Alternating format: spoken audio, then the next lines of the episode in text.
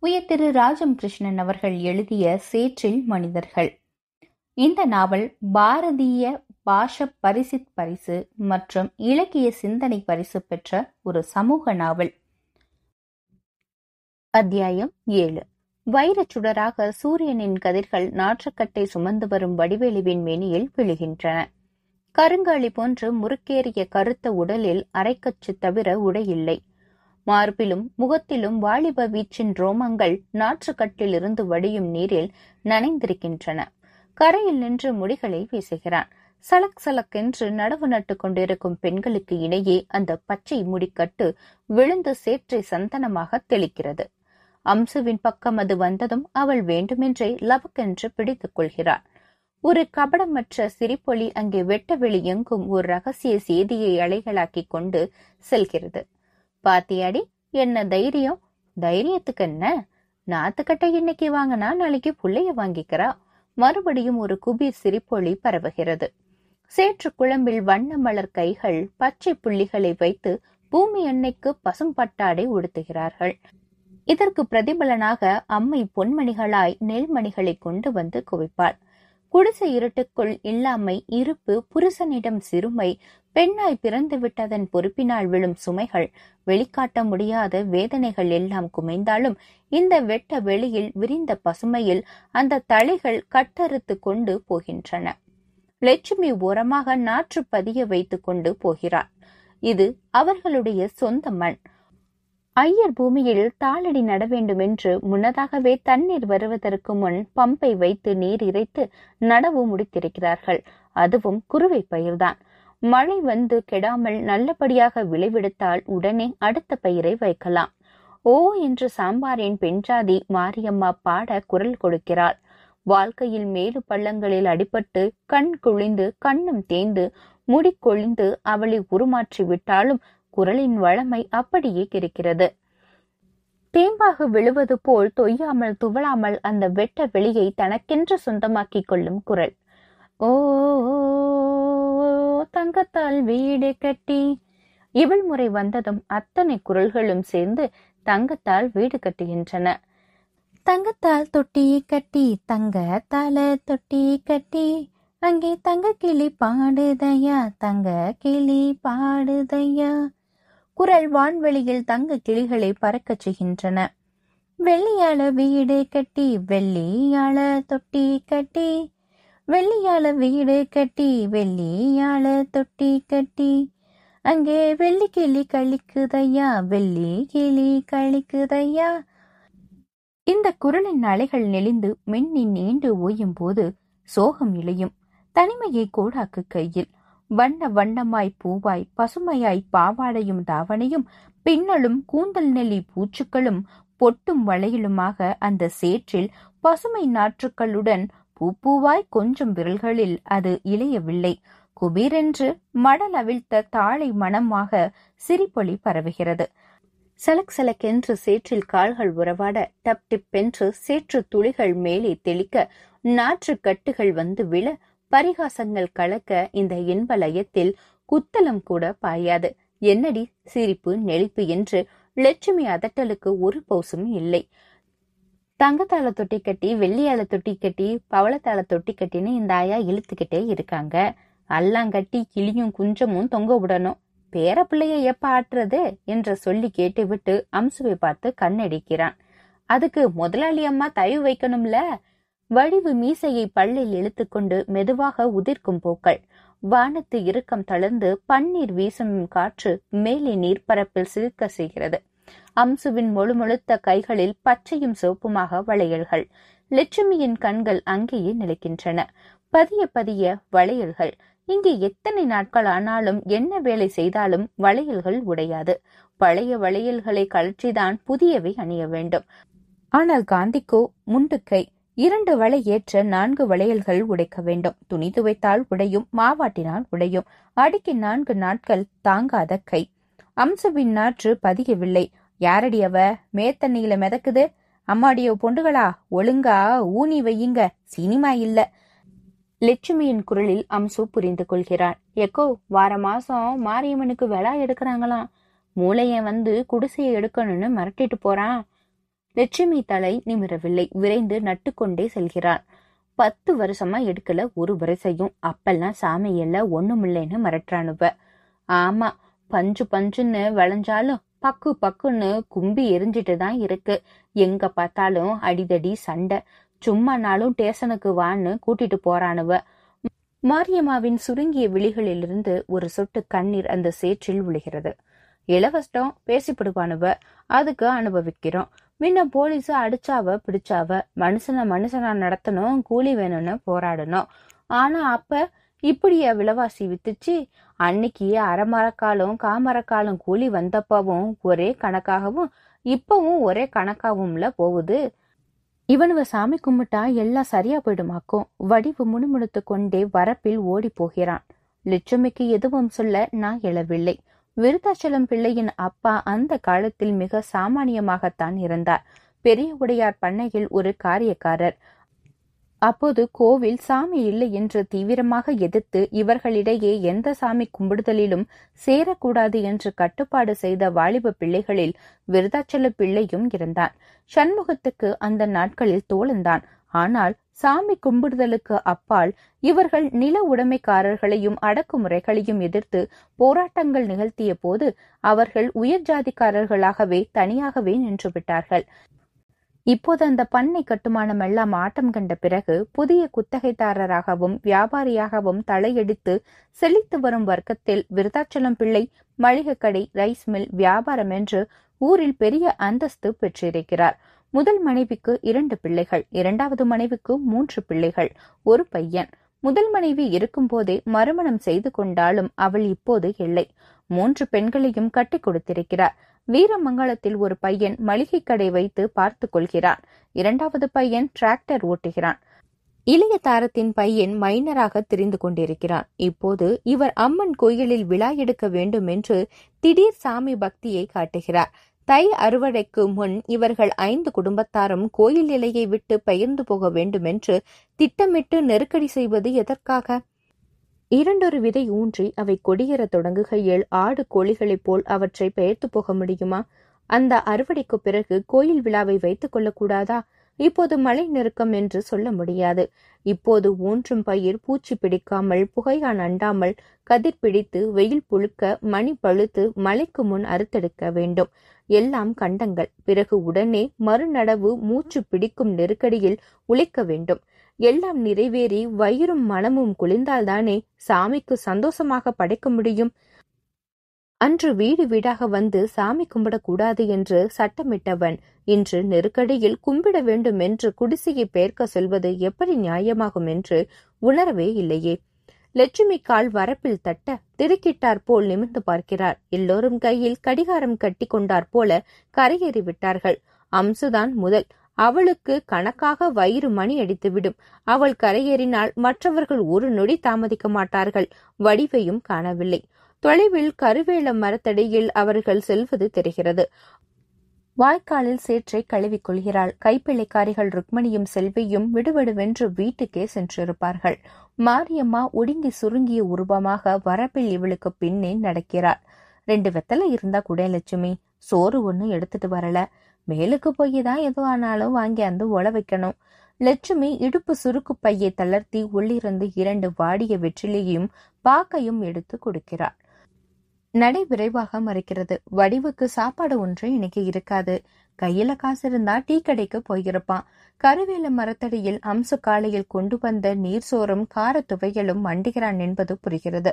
அம்மை இரண்டு வெற்றிலையும் பாக்கும் துண்டு புகையிலையும் கொண்டு பசியை அடக்கிக் கொள்வாள். அம்சு தங்கள் சோற்றில் அவனுக்கு ஒரு பங்கு கொடுப்பதில் தாயான அவளுக்கும் வாட்டமில்லை. அவளும் தலையாரியின் தலைமகளாக அந்த பருவத்தில் வாழ்வின் இனிமைகளையே எண்ணி கனவு கண்டிருந்த காலத்தில் பசி பட்டினி தெரியாமல் தொண்டனுக்கு தொண்டனாய் இருட்டிலும் வயக்காட்டிலும் வழித்துணைவனாகச் செல்லும் ஓர் ஆண்மகனின் நினைவிலேயே உருகியிருக்கிறார் அந்த நீர்ச்சகதியில் கீறினாலும் பசுமை பூத்து சிரிக்கும். வான்கொடையில் மனித சிறுமைகள் ஒருபுறம் அழுத்தினாலும் இயற்கையின் மலர்ச்சியின் கவடை படிவதில்லை. உழைப்புக்கும் இயற்கையின் அரவணைப்புக்கும் எப்போதும் நெருக்கம். சிரித்து சிரித்து விகசிக்கும் பெண்மையின் கவர்ச்சியில் கருகருவென்று மென்னி வரும் பசிய நாற்றுக்கட்டை தூக்கி வரும் எந்த ஆண்மகனும் கிறங்காமல் இருக்க மாட்டான். மடை திறந்து வரும் பெருக்கில் எந்த அரணுக்கும் காவல் இல்லை எனில் அடித்து கொண்டு போய்விடும். இவள் கால்வாய் கடக்கும் முன் அவளே சோற்று தூக்கை மூடி வைத்துவிட்டு கை கழுவ வருகிறார் வடிவு சற்று எட்ட நின்று பீடி பிடிக்கிறான். அம்சுவின் முகம் எப்போதும் போல் பூரிப்பாக இல்லை. ஏண்டி சோறு தின்னாச்சா? அது வீட்ல நேத்து சோறு ஒன்றும் ஆக்கலையாம். நான் நம்ம வீட்டு சோறு கொஞ்சம் வச்சு கொடுத்தேன். லட்சுமி எதுவும் பேசவில்லை. மீதி இருந்த சோற்றை கரைத்து குடித்துவிட்டு கால்வாயில் தூக்கை கழுவுகிறாள். மாலை நான்கு மணிக்குள் அந்த பங்கின் நடவு முடிந்து விடுகிறது. வீட்டு பக்கம் வந்த பின்னரே கூலியை கணக்கிட்டு கொடுப்பாள். அம்சுவுக்கு பசி ஏறவில்லை. சாதாரணமாக வயிறு நிரம்பவில்லையானால் முன்னதாகவே வீட்டுக்கு சென்று ஏதேனும் இருக்கிறதா என்று குடைவாள். ஒன்றுமில்லையெனில் பொழுதோடு உலகேற்று விடுவாள். இன்று தன் பங்கு காசை வாங்கிக் கொள்ள ஓடி வரவில்லை. கூடையில் வழியில் கிடக்கும் சுள்ளி மட்டை என்று பொறுக்கி போட்டுக்கொண்டு நாயக்கர் வீட்டுக்கு போகிறாள். தாளம் புதர் சொரிந்த காவாக்கரை. இனி நோன்பு காலத்தில் குப்பென்று மனம் கவலும் குவளைகளை வடிவு பறித்தெடுப்பான். பாம்பை பற்றி அவனுக்கு அச்சமில்லை. வாளை பற்றி லாவாக கரகரவென்று சுற்றி அடிப்பான் அம்சுக்கு அவனை அப்போது காணுகையில் உடல் சிலிர்க்கும். வயக்காட்டில் அவளுக்கு நினைவு தெரிந்த நாளிலிருந்து வடிவுதான் இணைந்த தோழன். அவன் பள்ளியில் படித்த நாட்கள் அவளுக்கு நினைவில்லை. ஏற்கட்டி உழுவான். மடை சீர்நோக்கி நாற்று பறித்து அரிக்கொய்து அடித்து வைக்கோல் பிரித்து எல்லா பணிகளிலும் அவன் இருக்கிறான். சட்டை போட்டுக்கொண்டு அவன் டவுனுக்கு செல்லும் கோல மனதில் நிலைப்பதில்லை. வானை நோக்கி யாரோ பூவிதழ்களை வீசினார் போன்று உடைமரத்தில் இருந்து கும்பலாக குருவிகள் பறந்து செல்கின்றன. தெற்கு தெருவின் பெரிய பெரிய பாலடைந்த கொட்டில்களும் குட்டிச் சுவர்களும் ஒரு காலத்தில் பண்ணை வீடுகளின் சீர்குலைவை வெள்ளும் கொள்ளைகளாக மாற்றியிருக்கின்றன. கண்காணிப்பு இல்லாமல் ஆங்காங்கு நிற்கும் தென்னை மரங்களும் கூட புதிய சீரழிவை காட்ட கல்வடியும் பானைகளை கவிழ்த்து கொண்டிருக்கின்றன. எதிர் சாரியில் புதியதொருவாக சீராக வைக்கோற் போர்வை போர்த்த கூரை குடிசைகள் துப்புரவாக கிளி கொஞ்சுகின்றன. சிறிய விவசாயிகளான மேல்ஜாதிக்காரர்களின் வீடுகள் அவை. குஞ்சிதம் குளத்தில் பட்டு சேலை ஒன்றை அலசி கொண்டிருக்கிறாள். குளத்தில் குளிக்க வரும் வேலம்மா ஏண்டி ஆறு வந்திருக்காவ ஐயர் வீட்டுல? என்று விசாரிக்கிறாள். பெரியம்மா வந்திருக்கு. பத்து நாள் இருக்குமா? இருப்பாவ போல இருக்கு. ஐயர் சொன்னாவ குஞ்சிதம் அம்மாளுக்கு முன்ன போல முடியல. நீ வந்து தண்ணி இழுத்து கொடு கூட மாட ஒத்தாசை பண்ணுன்னு அவ அம்சு அதற்கு மேல் பேச்சை காதில் வாங்கிக் கொள்ளவே இல்லை. நாயக்கர் வீட்டு கொட்டிலில் சாணியை வாரி போட்டுவிட்டு கிணற்றில் நீர் இறைத்து தொட்டியை நிரப்புகிறாள். சத்தம் கேட்டு பெரியம்மா வருகிறாள். என்னடி அம்சு நேத்து கடைவீதியில கலாட்டாவாமே? அம்சு தலை நிமிரவே மாட்டாள். எனக்கு தெரியாதுங்கம்மா. என்னடி தெரியாது? வடிவ போலீஸ்காரன் கூட்டிட்டு போய் நாலு தட்டு தட்டி அனுப்புனானாமே? ஆறு சொன்னது பெரியுமா ஆறு சொல்றது? ஊரேதான் சொல்லுது. அருணாச்சலம் கடைக்கு போனேன்.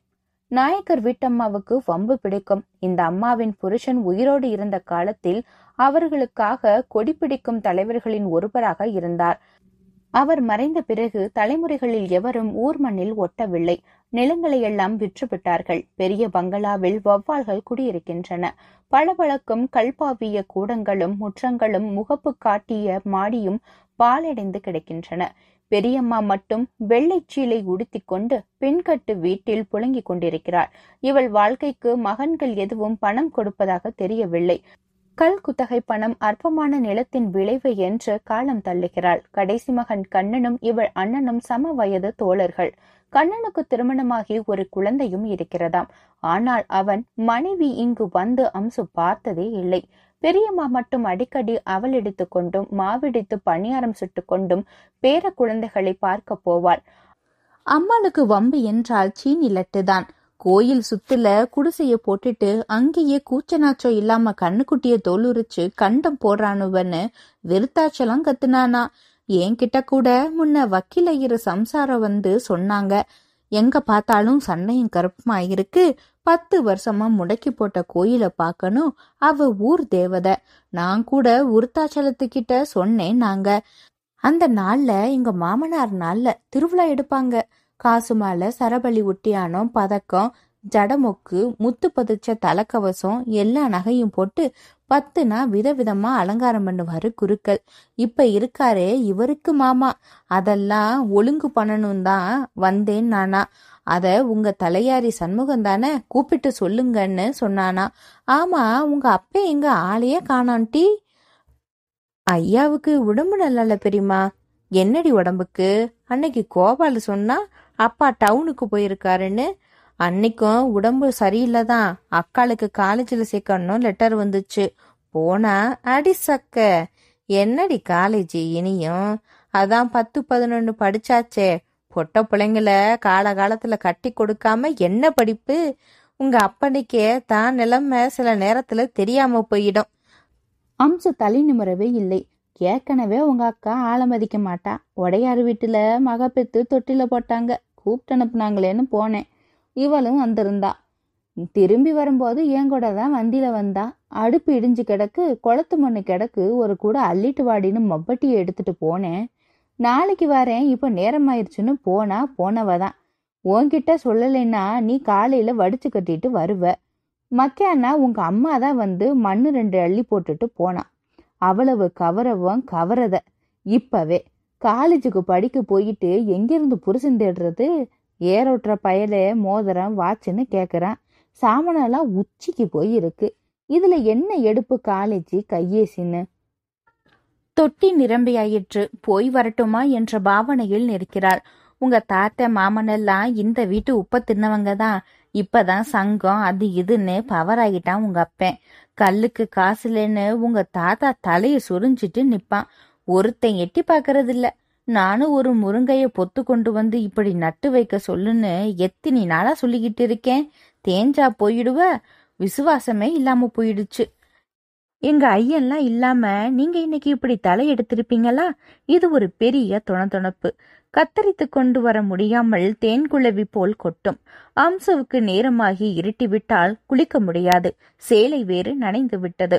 ஒரு வழியாக கத்தரித்து கொண்டு குளத்துக்கு வருகிறார். கூடையை கரையில் வைத்துவிட்டு சேலையை ஒரு பகுதியை மாறாப்பாக சுற்றி கொண்டு மற்ற ஆடைகளை கசக்குகிறாள் மேற்கு வானில் செம்மை பரவி கீழ் திசையில் செறிந்த கருமையுடன் முத்தமிடுகிறது. குளத்தில் அமிழ்ந்து அந்த நீர் சுகத்தில் ஆழ்ந்து போகிறாள் சற்று எட்ட திடுதிடுவென்று குளத்தின் அமைதியையே கலக்கும் வண்ணம் கோவணத்துடன் ஒருவன் பாய்ந்து மூழ்குகிறான். இவள் சட்டென்று கரையேறி சேலையை இழுக்கையில் அவன் குரல் இனிமையாக பாய்கிறது. ஏய் அதுக்குள்ள ஏறிட்ட?